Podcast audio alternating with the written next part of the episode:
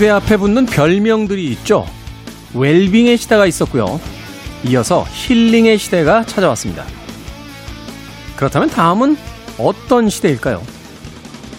힐링만으로는 문제의 근본적인 원인을 해결할 수 없다는 것을 알게 된 사람들은 진정한 행복에 도달하기 위해 수많은 이름들을 꺼냈는데요. 그 중 하나가 빌리빙의 시대. 빌리빙. 믿음이죠. 여기서 믿음의 대상은 누굴까요? 무엇도 누구도 아닌 바로 나입니다. 나.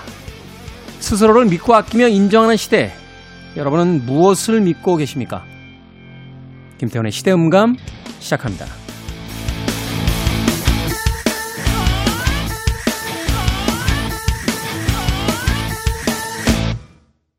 그래도 주말은 온다. 시대를 읽는 음악 감상의 시대음감 김태훈입니다. 나는 나를 믿는다. 네. 무슨 공익 광고 같지 않나요? 수능도 지금 100일 앞으로 이제 바짝 다가왔다라고 하는데 대부분 어떤 일을 앞두고 자기 확신을 가질 때 예, 주로 우리가 사용했던 슬로건이 나는 나를 믿는다. 이런 이야기들이었습니다. 그 이전에는 이제 부모님들이 자식들에게 너를 믿어. 뭐 이런 이야기 하셨고요. 어린 자녀들이 또 힘들어하는 아버지, 어머니에게 예. 우리가 있잖아요. 힘내세요. 믿어요. 뭐 이러면서 믿음이라는 것은 숭고한 것이죠. 그런데 이때 때로 믿음이 폭력이 되는 그런 순간도 있습니다. 장미의 이름을 썼던 움베르토 에코는요, 어, 이런 말을 했다라고 그래요. 신념을 위해 목숨을 거는 사람들을 경계하라. 아니, 신념에 목숨을 거는 것이 왜 나쁘다고 그 사람들을 경계합니까? 라고 질문하실 분들도 계시겠습니다만, 섣불리 신념에 목숨을 거는 사람들은 남의 이야기를 듣지 않는 사람들이다. 라는 뜻이 있다라고 합니다. 최근에 이 믿음의 문제가 사회의 문제가 되고 국가의 문제가 돼가고 있습니다. 제가 알기로는요, 어, 거의 모든 종교의 주요한 테마는 내 이웃을 사랑하라. 라는 것으로 알고 있죠. 그렇지 않나요? 어, 무수히 많은 종교의 그 선지자들이 너의 몸같이 너의 이웃들을 사랑하라. 라고 이야기한 것으로 알고 있습니다. 또 그것을 통해서만 음, 너희들이 원하는 곳에 이를 것이다. 이런 이야기들을 성경과 불경과 뭐 코란에 적어놨을 텐데요. 나의 믿음 때문에 내 이웃을 저버리는 그런 시대는 아니었으면 좋겠다 하는 생각을 해보게 됩니다. 자, 김태현의 시대 음감, 시대 이슈들 새로운 시선과 음악으로 풀어봅니다. 토요일과 일요일 오후 2시 5분, 밤 10시 5분 하루 두 번 방송됩니다. 팟캐스트로는 언제 어디서든 함께 하실 수 있습니다. 칼리지 락 밴드죠. 어, 한때는 이 밴드의 음악을 듣지 않으면 어, 젊은이가 아닌 것처럼 취급되던 그런 시대도 있었습니다. REM의 곡 중에서 Losing My Religion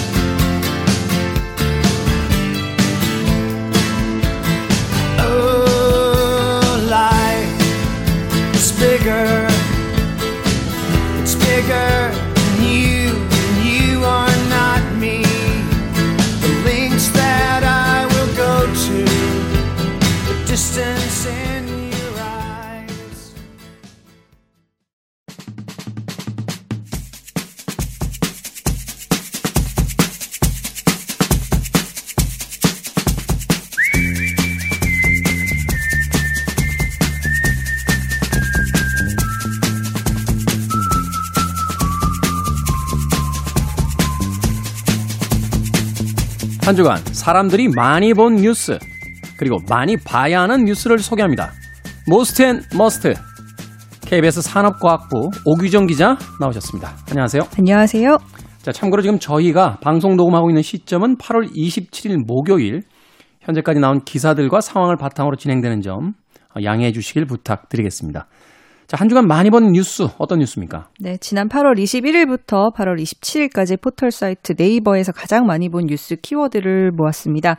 태풍, 바비와 관련한 키워드들이 가장 많았는데요. 관련 네. 키워드를 보면 뭐 날아갈, 초강력, 관통 이런 것들이 있었어요. 그러니까 정말 한반도를 이렇게 위로 수직으로 가로지르면서 지나갔잖아요. 제주도에서는 굉장히 많은 비를 뿌리고 갔는데 뭐 300mm가 넘게 내렸다고 하죠. 예. 어, 그런데 불행 중 다행히 또 어, 우리들이 생각했던 것보다는 이 서해 쪽에 더 가까워서 예. 올라가다가 약간 이제 서해 쪽으로 틀면서, 틀면서 피해가 어, 좀 적었던 피해가 것으로. 좀 적었다라는 이 바위 때문에 웃지 못할 왜요?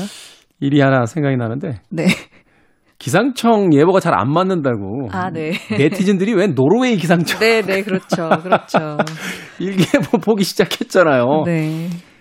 사안하고는 좀 다른 이야기는 합니다만 아 진정한 글로벌 시대가 왔구나 네. 이런 거를 저도 생각을 해보게 됐어요. 그 이번에는 노르웨이 기상청이 아니고 이제 체코 기상청으로 망명을 했대요. 체코요? 네, 체코에서 애초에 약간 중국 쪽으로 틀 것이다. 실제 그 태풍 경로랑 비슷하게 맞추면서 이제는 체코 기상청을 가야 된다. 뭐 이런 얘기들이 나오고 있더라고요. 근데 결과론적으로 우리나라 기상청이 맞췄습니다. 네, 당진적으로 네, 올라가면서 그렇죠. 예. 그렇죠. 그 기상청 관계자분들이 이야기를 하시는데 이게 컴퓨터의 데이터 값을 가지고 사람들이 해석을 해야 되는데 이게 맞추기가 쉽지가 않대요. 그래서 어떨 때는 음. 체코에서 맞추고 어떨 음. 때는 음. 노르웨이에서 맞추고 네. 어떨 때는 우리나라의 기상청이 맞추는 건데 어디가 더 정확하다라고 이야기할 수 없다라고 말씀을 네. 하시더라고요. 네. 좀 씁쓸한 그런 표정이셨습니다. 자. 네, 그 다음으로는 코로나 관련해서 키워드들이 가장 많았는데 예를 들면 뭐 코로나 그리고 확진 코로나19 이런 키워드들이 있었고요. 그리고 지금은 사회적 거리두기 2단계를 유지하고 있는데 코로나가 계속 확산세를 유지하면서 3단계 거리두기를 가는 것이 아니냐, 격상하는 아. 것이 아니냐 이런 이슈가 있으면서 그 관련 키워드들이 많았습니다. 어, 녹음하고 있는 시점이 목요일이니까 방송 나가는 시점에서 사실은 3단계로 격상이 될 수도 있는 부분이거든요. 예. 네, 아무쪼록 좀 코로나가 아, 좀 빨리 좀 잡히기를 바라는 마음입니다. 예, 내용은 일단 잠시 더 얘기를 해보고요. 네. 어, 그리고 많았던 키워드들이 전광훈 목사 이름이 있었고요. 그리고 흑인도 키워드로 등장했습니다. 자, 이렇게 주요 다섯 가지 키워드 중에서 어떤 키워드부터 소개를 해주시겠습니까? 네, 우선 코로나부터 좀 짚어보려고 하는데 네. 코로나19가 다시 확산하면서 관련해서 다양한 보도들이 쏟아졌습니다. 그래서 코로나라고 그 검색을 했을 때 그냥 어떤 특정한 이슈로 쏠리는 게 아니라 코로나를 둘러싼 그야말로 엄청나게 다양한 보도들이 쏟아졌는데 이 가운데서 좀 눈길을 끌면서도 사람들이 좀 많이 봤던 보도는 어떤 게 있었냐면 이 간호사에 대한 성희롱 그리고 갑질 이라는 그 뉴스가 있었는데요. 익명의 간호사가 한 라디오 프로그램에 출연해서 코로나19 확진자들이 그 병상에서 간호사들한테 행하는 갑질과 성희롱과 관련한 폭로를 했는데 경증 환자들이 주로 입원하는 병원에 본인이 근무를 한다면서 이 사례들을 얘기를 했습니다. 뭐 네. 1인실을 달라. 왜 다인실에 본인을 입원시키느냐. 그리고 병원이 뭐 병실이 마음에 안 든다 뭐 이런 이제 불평은 기본이고 뭐 커피를 좀 가져와 달라 담배를 사와 달라 뭐 이런 요구에 음. 반찬 투정하면서 삼계탕 달라는 환자도 있고 뭐 속옷을 빨아 달라거나 새 옷을 달라는 그런 환자도 있었다고 하고요. 그리고 또 이 성희롱 사례로 어떤 남자 환자분한테 필요한 게 있느냐라고 물었더니 여자 여자가 필요하다. 네? 이렇게 답했다고 하면서 이 현장에서 의료진에 대한 그 성희롱과 갑질 문제가 좀 심각하다는 내용을 이, 어, 얘기하기도 했습니다. 뭐 착각하시는 거 아닙니까? 좀 놀러 가신 놀러 가신 게 아닌데요. 거의 무슨 호텔에서 룸 서비스를 시키듯이 이렇게 하고 있더라고요. 그리고 실제로 그 되게 유명한 사례 있잖아요. 한 분 병상에서 지금 계속 중계 방송을 하고 있는 아 신의 한수 네, 보수 유튜버 신의 한수 신혜식 씨는 뭐 샐러드가 나오니까 이제 샐러드 말고 좀 얼큰한 탕을 달라라고 요구를 하면서 또 눈살을 찌푸리게 했습니다. 병원에 입원 안 해보셨나요? 일반 병실에 입원해도요, 어, 병원에서 주는 식단으로 먹습니다. 그죠? 더군다나 이제 국가 예산을 가지고 좀 치료들을 받고 있는 건데, 뭐 거기까지는 그렇다 치지만 이렇게 그 의료진에 대한 어떤 성희롱성 발언에 대해서는 이거 공권력 사용해야 되는 거 아닙니까? 그렇죠. 환자라고 해서 해야 될 것 같은데 예, 환자라고 해서 범법 행위, 범죄 행위에 대해서 그 묵인해 주는 거는 아니잖아요. 음. 그러니까 지금 계속해서 경증 환자가 늘고 있고 수용 시설도 계속 늘려야 되는 상황이잖아요. 근데 이런 이제 의료진들한테 고생하고 있는 의료진들한테 예상하지 못하는 피해들이 좀 발생했을 때 좀 적극적으로 대처할 수 있는 그런 방안들을 마련했으면 좋겠다는 생각이 들더라고요. 어, 의료진들에 대한 그 대처 매뉴얼이 좀 있어야 될 것 같아요. 네. 환자분들이 어떤 무리한 요구를 했을 때 어떻게 해야 된다라는 것에 대한 좀 교육이라든지 이 매뉴얼을 좀 그 만들어 주셔서 현장에서 어, 당황하지 않고 음. 어, 대처할 수 있도록 좀 준비시켜 주시는 게 어떨까 하는 또 생각이 드는군요. 네, 다음 뉴스. 네, 다음은 그 3단계 거리두기 관련한 건데요. 어, 확진자 숫자 왜 우리 약간 기도하는 마음이잖아요. 아, 좀 줄었으면 좋겠다. 네, 오늘은 네. 좀 줄었으면 좋겠다라고 했다가 400명대 나오는 순간 좀 한 대 맞은 기분이더라고요. 음, 특히나 이제 서울, 경기, 인천 뭐 이런 수도권 중심으로 확진자가 좀 늘고 있는데 그래서 이제 사람들이 좀 거리두기 3단계에 들어가게 되는 것이 아니냐 이런 뭐 우려와 또 궁금증들이 많아서 관련한 키워드도 많았고 검색어 또 많이 등장을 했습니다. 그리고 실제로 정세균 국무총리가 이 상황 호전이 없으면 사회적 거리두기 3단계 격상까지 검토해야 되는 상황이라고 말했거든요. 그래서 이제 관련한 이슈 키워드들이 좀 많이 나왔습니다. 이제 의료 관계자들은 3단계 빨리 하라고 어, 이야기인데 음. 이게 쉽지가 않죠. 국가 운영을 하는 정부 입장에서는 중소상공인들이라든지 자영업자들이 경제적으로 심하게 타격을 받아야 되는 상황이 예. 되는 거잖아요. 그리고 문제는 지금 2단계 거리두기를 하고 있는데 이 2단계 거리두기가 제대로 지켜지고 있느냐 이것도 제대로 안 지키는 경우들이 많기 때문에 이렇게 확산이 되고 있는 거잖아요. 2월인가와 비교했더니 그 이제 도시 교통량, 유동구량이 한 40% 정도 그때 줄었는데 지금 뭐 17% 정도밖에 안 줄었다. 네, 그러니까 그렇 죠. 2단계에 대해서 지금 시민들이 경각심을 갖고 있지 않다 이렇게 네. 이야기를 하더라고요. 그래서 3단계를 격상을 한들 무슨 소용이 있겠느냐 하는 회의적인 반응이 나오고요. 3단계 격상하게 되면은 실제로 그 중위험 시설로 분류돼 있는 뭐 카페라든지 학원이라든지 이런 이제 다중들이 이용하는 시설들이 다 거의 폐쇄가 되기 때문에 이 경제적인 타격 이런 것도 좀 심각할 것으로 보이거든요. 그래서 좀 깊이 있는 고민이 필요해 보이는 상황입니다. 네, 사람 많은 곳에 가지 마시고 네, 좀 이동을 좀 자제해 주시길 부탁드리겠습니다. 다음 뉴스. 네, 이번 확산에 좀 가장 책임이 크다고 말할 수 있는 정광훈 목사 이름이 이슈 키워드에 올라와 있습니다. 관련 키워드로는 교회, 바이러스, 테러 이런 그 단어들이 좀 올라와 있는데요. 네. 왜 그러냐면 정광훈 목사가 사랑제일교회 교인들이 집단 좀 감염된 데에 대해서 외부 불순분자들의 바이러스 테러다. 이런 주장을 하고 있습니다. 그리고 정부가 코로나19를 핑계 삼아서 자신들을 정치적으로 억압한다고 주장하면서 심지어는 검사 건수를 늘려서 확진자 수를 늘려서 이렇게 그 극우 세력을 압박하려고 하는 거다. 이런 유언 비어도 퍼뜨리고 있거든요. 그래서 좀 상식적으로 네. 말이 안 되는 게요. 그 정광훈 목사 쪽이 이제 공격하는 것이 정부 쪽인데 지금 정부가 그 코로나 바이러스 억제를 가지고 굉장히 많은 지지를 받고 있는데 이걸 그렇죠. 이걸 퍼뜨려서 그 정광훈 목사 쪽을 공격 글쎄요 논리적으로 말이 말이 안 되는 것 같은데요. 이 정광훈 목사 목사 관련한 보도가 이제 두 가지가 좀 많이 본 뉴스가 있었는데 하나는 정광훈 목사 바이러스 배출량 매우 높아 12일부터 전파 위험이라는 보도가 있었어요. 그러니까 정광훈 목사가 17일에 확진 판정을 받았는데 이때 바이러스 배출량 CT 값이 17.5였대요. 근데 이게 보통 환자 같은 경우에는 그 10, 대 정도가 되면은 굉장히 높은 거다라고 보는데 이거보다 훨씬 높게 나온 거죠. 그러니까 집회 당일이었던 15일은 물론이고 이 아마 사흘 전부터 바이러스 전파 가능성이 충분히 있었던 상황이었다. 그런 상황에서 사람들을 좀 많이 만나고 다녔다.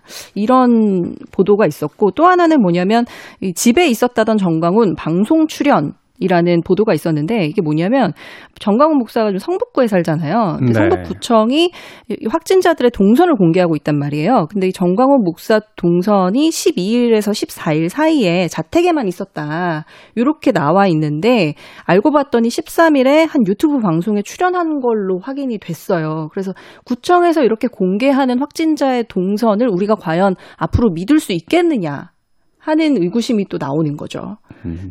이런 어, 보도들이 좀 잇따랐습니다.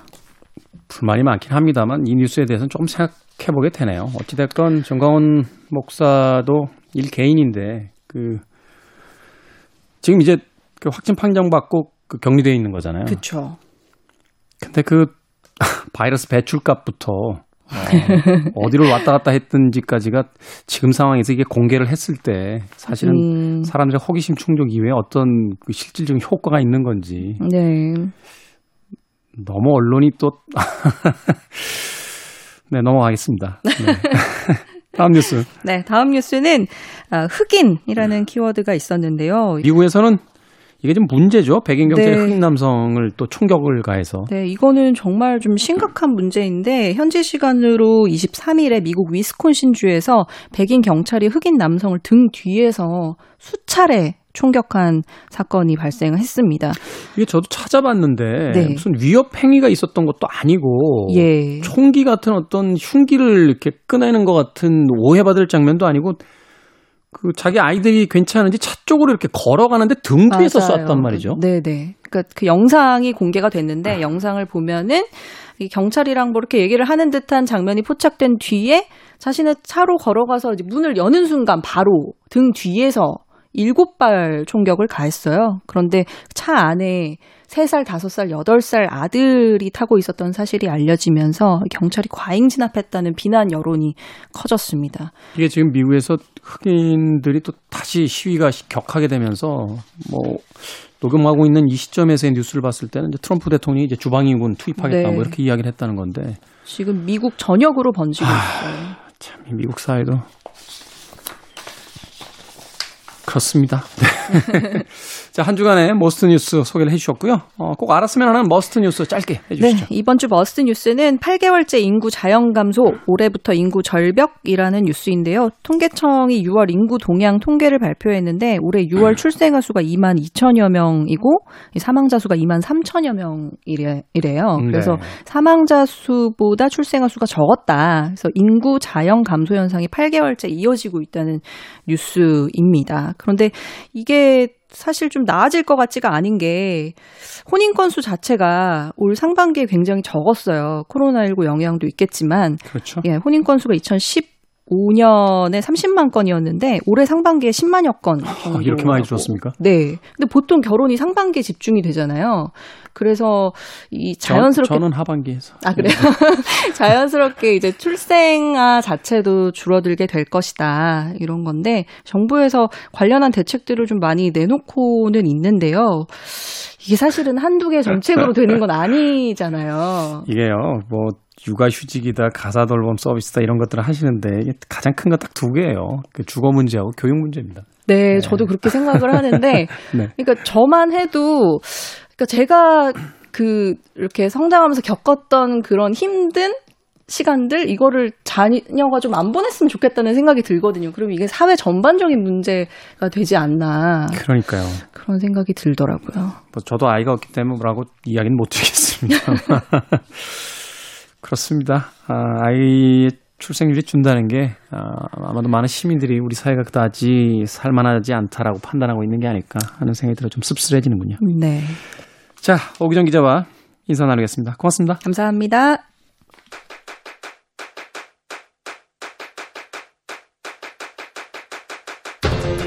그래도 주말은 온다. 김태원의 시대 음감.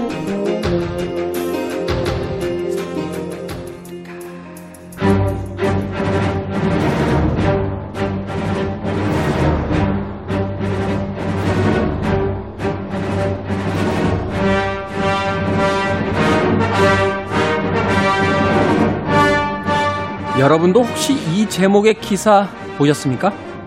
공포 영화를 보면 탈모 예방에 좋다. 오.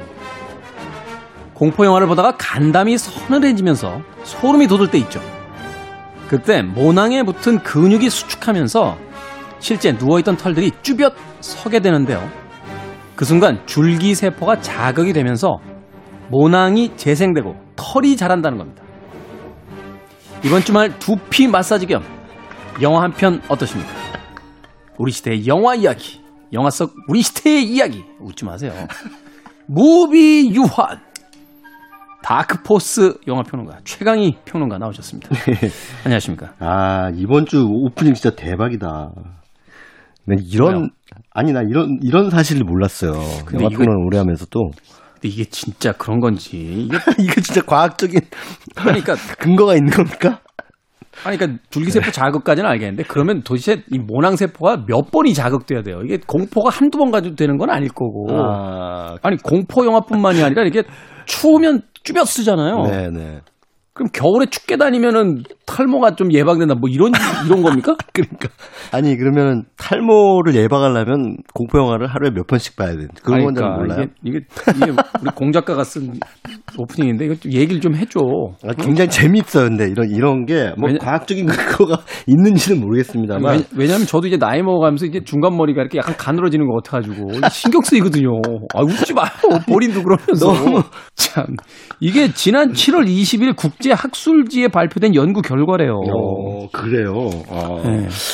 제가 사실은 공포 영화를 별로 안 좋아하거든요. 잘 안 봐요. 저도 잘 안 보게 돼요. 네. 그래서 이제 이제 탈모가 남들보다 좀 많이 진행이 된 게 아닌가. 앞으로 반성하고. 야, 어. 그렇다. 젊을 때는 공포 영화 많이 봤는데 이게 언제부터 귀신 나오는 영화를 안 봤더니 이게 네. 머리가 올 때 되면 중간 머리 가늘어지고 이거. 야. 그러니까요. 공 작가가 나름 이게 저희들을 좀 저격한 어떤 오프닝이 아니었나. 자, 오늘 어떤 영화 이야기입니까? 오프닝 멘트가 좀 재밌죠. 재미있는데 과학적 근거가 있는지 없는지 약간 헷갈리는 그런 멘트죠. 이 오프닝 멘트하고 아주 닮아 있는 영화가 이제 이번 주에 개봉했죠. 과학적 근거가 있는지 없는지 헷갈리지만 재미있는 음. 네, 그런 영화입니다. 테넷.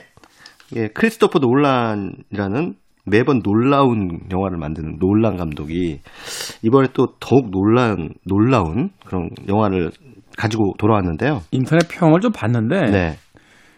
이공계를 위한 영화. 뭐 음. 사전에 6시간 이상의 그 연력학 강의를 수료하신 분만 영화를 볼 수 있다. 뭐 뭐. 아, 석박사 이상만 볼 것. 그러니까, 뭐 이런 것도 있어요.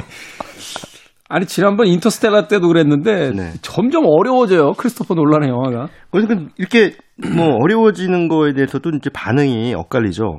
어떤 분들은 아 이게 뭐 감독이 진화하고 있구나. 아, 점점점 자신이 하고자 하는 말 발전해 나가는 다가가고 있는 그런 와중이다 이렇게 좋게 평가하는 분들도 계시고 네. 또 어떤 분들은 뭐 너무 한 거 아니야 너무 잘난 척하는 거 아니야 자기 똑똑하다는 거 뭐 이런 식으로 좀 비아냥거리고 좀 안 좋게 보는 그런 시각도 있는 것 같아요. 그러니까 이 공통된 어떤 음. 영화평이 뭐였냐면 네. 한번 봐선 도저히 알 수가 없다. 이런 거였거든요. 그래서 N차 관람을 유도하기 위한 고도의 전술이다. 아, 그렇죠.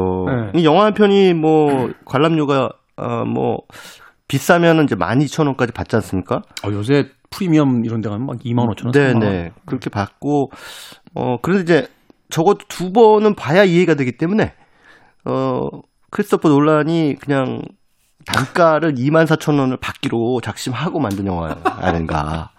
아, 자기 영화 아니 내 영화를 다른 일반 영화하고 같은 가격을 받는다는 건 내 자존심에 허락을 안 하는데? 이러면서 하지만 어떤 극장가의 룰을 어길 수는 없으니까 두 번 보게 만들어야지.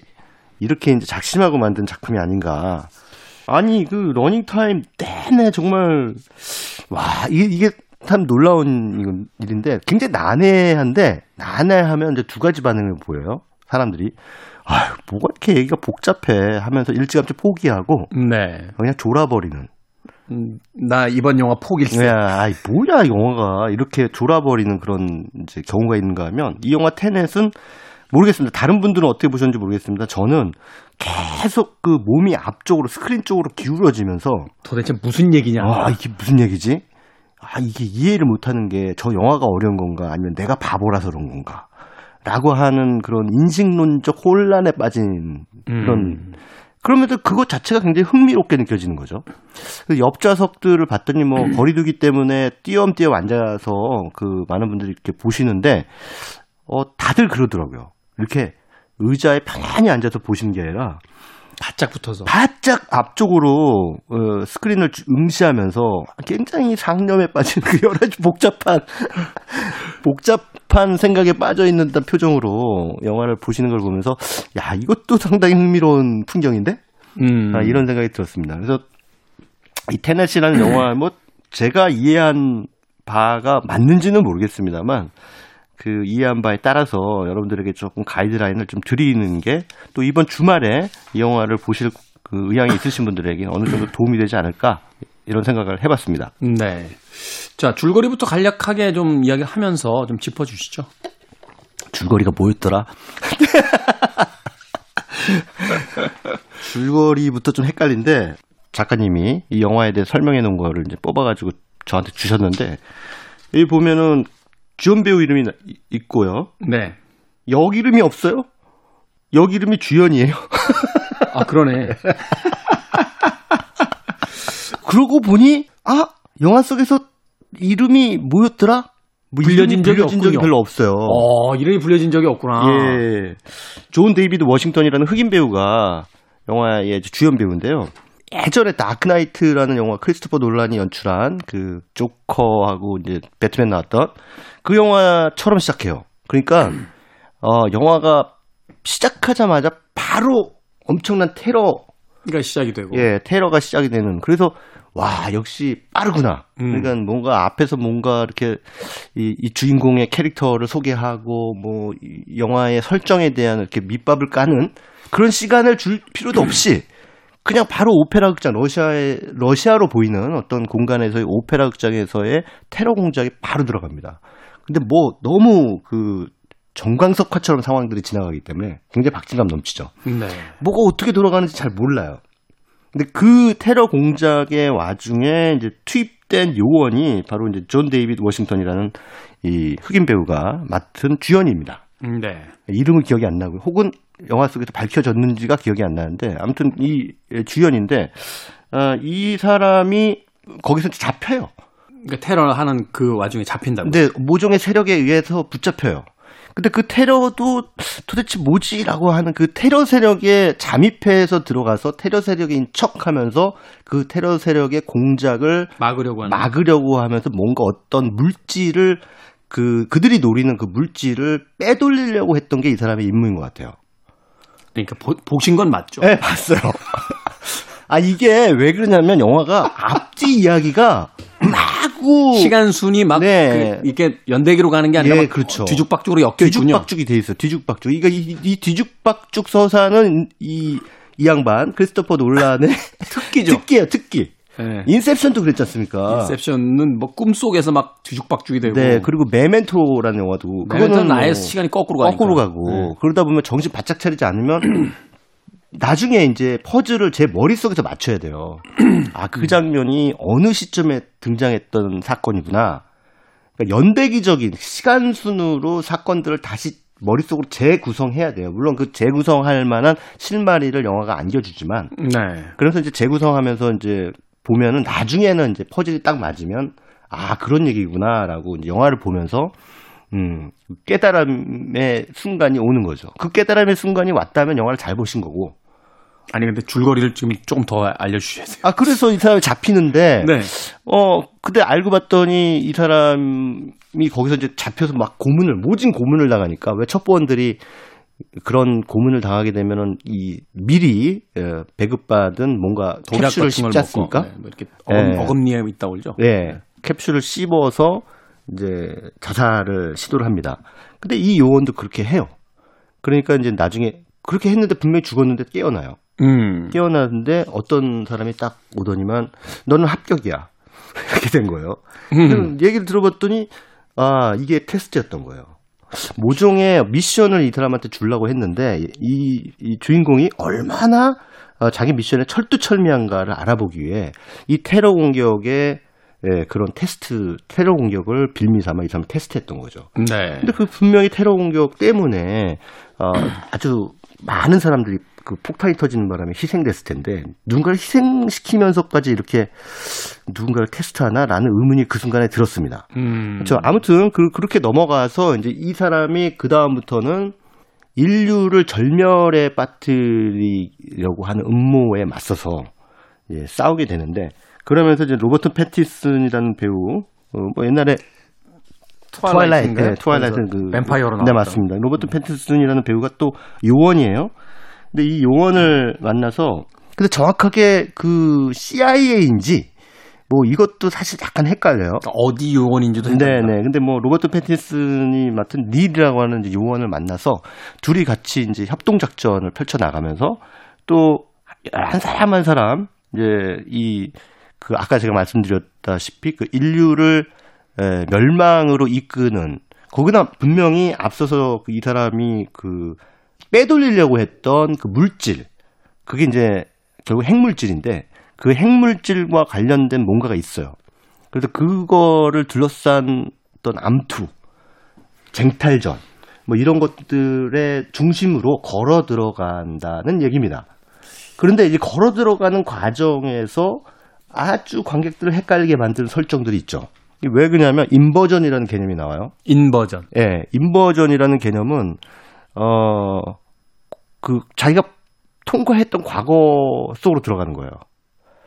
과거 속으로 다시 들어가면서 그 과거를 다시 체험하는 건데. 네. 원래 그러니까 논리적으로 봤을 때는 과거로 가면은 본인이 자기 정체가 과거에서 빠져나온 상태에서 미래에서 과거로 다시 들어가니까 네. 상황만 있고 자기는 없, 없어야 될 거 아니에요. 있을 수도 있죠. 저 백투더 퓨처 보면 있잖아요.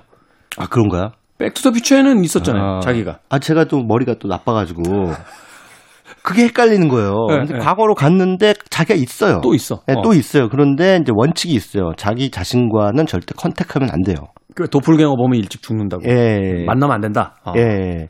그러니까 그러니까 과거의 상황이 그냥 그대로 자기가 겪었던 과거의 상황이 그대로 펼쳐지는데 그런 과거의 상황을 겪으면서 그거 과거의 상황에서 어떤 잘못된 것을 자기가 몰래 몰래 바꿔 나가고 바꿔 나가서 다시 현재를 바꾸는 뭐 이런 방식의 이제 미션들을 계속 수행하는 거예요. 그게 이제 인버전된 그 세상 속으로 이제 들어가는.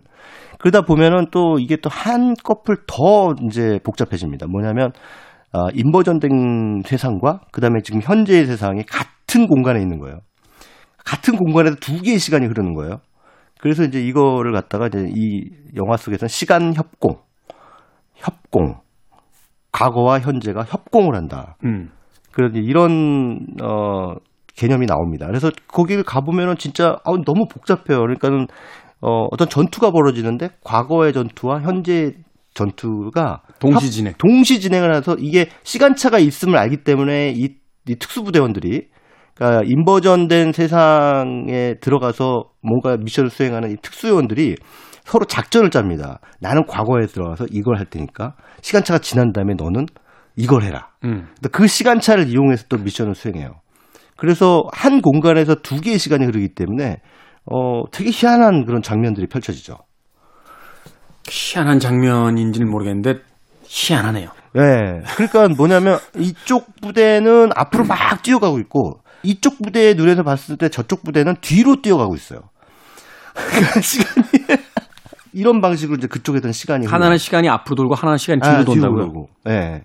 그러니까 이런 이제 상황들이 한 화면에서 한 프레임 안에서 그런 것들이 펼쳐지는 거예요. 그러니까 똑같은 공간인데 이쪽에서는 우리가 사는 물리적 세상에서 시간 순으로 사물이 움직이는데 저쪽 세상에서는 반대로 움직이는 거죠. 그러니까 이게 무슨 양, 뭐, 뭐, 연력하게 뭐 어떤, 뭐, 엔트로피가 어쩌고 뭐, 이렇게 있대요. 난 잘 모르겠는데. 아니 근데 뭐 크게 뭐 무슨 과학적인 근거가 확실한 것처럼 예, 영화에서 말을 하니까 야 저런 상황이 실제로 벌어질 법하다라는 생각을 하다가도 저게 말이 되냐라는 또 생각을 하게 되고 이게 참 헷갈리는 거죠. 크리스토퍼 놀란 감독이 한국 영화 팬들을 겨냥했군요. 우리 왜 영화 팬들 대단하잖아요. 음. 그 인터스텔라 나왔을 때 그 상대성 이론. 네. 어? 그거를 그냥 맞습니다. 동영상 그 사이트에 있죠. 그걸 막 공부를 해가지고 인터스텔라가 왜 여기서 이렇게 될 수밖에 없는지를 음. 거의 박사 논문급으로 다 분석을 해놔서. 아, 그럼요. 그래서 우린 또 왜 영화 공부하면서 보는 민족이잖아요. 그러면 뭐 우리나라 또 많은 또 그 교육열이 높으신 우리나라 또 학부모님들께서 그 자신들의 그 자녀들에게 과학 공부 이걸로 시켜야겠다. 근데 인터스텔라를 또 많이들 추천을 하고 또 데려가서 봤지 않습니까? 아, 그랬어요? 네. 그래도 이게 천만이 훌쩍 넘어갈 수 있었던 거죠. 인터스텔라 그 복잡한 영화가. 인터스텔라가 천만을 넘었어요? 네, 천만 넘었죠. 천만 넘었어요. 그러니까 그 이 인터스텔라가 야. 어떻게 천만이 넘어갈 수 있었느냐? 바로 그 우리 한국 학부모들의 교육열이 그 배우에 있었다. N차 관람관. 네. 그런 엄마 나 이런 이 영화 이해가 안 돼. 뭐 이러면 왜 이해가 안 되게? 다시 봐. 이러면서 교과서 보듯이. 이 테넷도 아마도 뭐 평상시 같았으면 어 이걸 통해서 연력학을 공부시키려는 부모님들의 교육열이 이제 발동을 한다면 또 어떤 흥행 결과를 낳을지 모릅니다. 참, 크리스토퍼 놀란 감독 대단하다고 생각되는 게 그 동생이 이제 시나리오를 쓰잖아요. 네. 그 인터스텔라 때 이야기 들으니까 그 인터스텔라를 구상하고 나서 그것을 그 시나리오를 쓰기 위해서 대학인가 대학원을 갔더군요. 네네네. 네, 네. 가가지고 몇 년인가 동안 그걸로 학위를 받아가지고 와서 맞아요. 그걸 네. 가지고 이제 영화를 시나리오를 쓴 거 아니에요? 네, 물리학 석상가 아무튼 그 편입을 했나 아니면 석사 과정을 밟았는지 학사 과정을 밟았는지는 정확하게 기억이 안 나는데 아무튼 그 전공을 했습니다. 이 시나리오를 쓰기 위해서. 그 인터스텔라 시나리오를 쓰기 위해서. 그러니까 그냥 대충 머릿속으로 상상해서 음. 어 이러지 않을까라는 정도의 시나리오로는 승부를 거기가 힘들다라고 생각했던 것 같아요. 그래서 아예 동생한테 너 그거 공부해라 해서 시나리오를 아예 그냥 전공한 상태에서 쓰게끔. 사실은 뭐 시장이 뭐 전 지구를 상대로 하는 그런 그 할리우드 시장이니만큼 네. 뭐그 정도 투자는 해야죠 당연히. 근데 이 테넷이라는 영화도 크리스토퍼 놀란 감독이 뭔가 요즘 물론 뭐 메멘토 시절부터 뭔가 시간이라고 하는 테마에 대해서 상당히 관심이 많은 그런 감독이라는 건 알았지만 점점 점점 점 굉장히 그 깊이 깊이 들어가려고 하는 그런 경향성을 읽을 수가 있었는데 뭐 아무튼 그래도 이것도 영화이기 때문에 무조건 어떤 과학 상식만 전해주는 건 아닙니다. 어, 저같이 이 영화의 설정이 과학적으로 타당한지 아닌지 헷갈리는 분들이 뭐 적지 않을지라도 영화의 주제 의식만큼은 분명하게 건져 올릴 수 있어요. 음. 이게 뭐냐면 어, 한마디로 표현하면은 미래의 복수입니다. 우리가 보통 일반적으로 시간의 인과율에 따르면 지금 현재가 미래를 만든다 이렇게 생각하잖아요. 네. 이 용어는 반대예요. 미래가 현재를 어, 만들어 버리려고 하는 거죠. 음. 근데 미래가 미래의 어떤 모종의 세력이 지금 우리가 살고 있는 현재를 파괴해 버리려고 하는 거죠. 미래에 있는 어떤 모종의 세력이 예. 야 우리 지금 살고 있는 그, 그, 그 미래에 살고 있는 사람은 현재죠. 네네. 우리 현재가 이렇게 거지 같은 건 다 옛날 과거의 그것 때문이야. 예, 예, 예. 그러니까 그 과거로 돌아가서 그 과거를 다 다시 뜯어 고쳐야 돼. 맞습니다. 라고 하니까 그 과거를 현재로 살고 있는 사람들 입장에서는 미래가 이제 복수해 오. 예, 그렇죠. 아. 근데 이거를 보면서 이제 영화의 주제 의식을 보면서 떠오르는 장면이 뭐였냐면 작년에 그 유엔 기후 정상회의 때 왜 스웨덴 소녀 있지 않습니까? 네. 그 그레타 툰베리라고 하는 그 스웨덴 소년이 그 각국의 정상들을 향해서 How dare you? 어떻게 당신들이 감히 음. 이렇게 이제 얘기를 하면서 우리들이 살아야 될 세상을 이따구로 만드는 네, 네. 그러면서 그 마지막에 연설의 말미에 그렇게 얘기를 했습니다. 우리는 당신들을 절대로 용서하지 않을 것이다. 트럼프가 또 그 와중에 네. 뭐라 한마디 했잖아요. 그 꼬마 소녀한테. 그래도 꼬마 소녀가 한번 또 쫙 한번 째려봤죠. 네. 근데 어찌됐든 그 툰베리의 말이 딱 떠오르더라고요. 우리는 당신들을 절대로 용서하지 않을 것이다. 그 당신들이 지금 하고 있는 일에 대해서는 책임을 엄중히 물을 것이다. 이렇게 얘기를 했어요. 그러니까 이거는 툰베리가 이제 어떻게 보면 미래 세대죠. 그 그렇죠. 미래 세대가 툰베리와 같은 세대가 아주 어 훌륭한 어떤 과학적 그 진보에 의해서 과거로 갈 수 있는 어떤 기술을 만들어냈고, 근데 그, 그 이들의 현재죠. 그 우리의 미래가 너무 그 기후 변화에 의해서 피폐해지니까 이 세상을 이렇게 만든 저들을 좀 어, 없애버리겠다. 라는 생각을 했을 법도 하다. 라는 생각을 영화를 보면서 했습니다. 20년 후에 우리 딱또 어디 구속되는 거 아니에요? 젊은 세대들한테. 어? 당신들 때문에 지금 북극비가 다 녹았잖아. 구속! 몇 년생 이상부터는 다 구속! 뭐 아니에요? 무섭습니다. 정신 좀 차려야 될 것 같습니다. 네. 자, 영화 테넷. 어, 무비 유한 최강 영화 평론가에게 들었는데 여전히 무슨 영화인지는 잘 모르겠는 테넷 소개해 주셨습니다.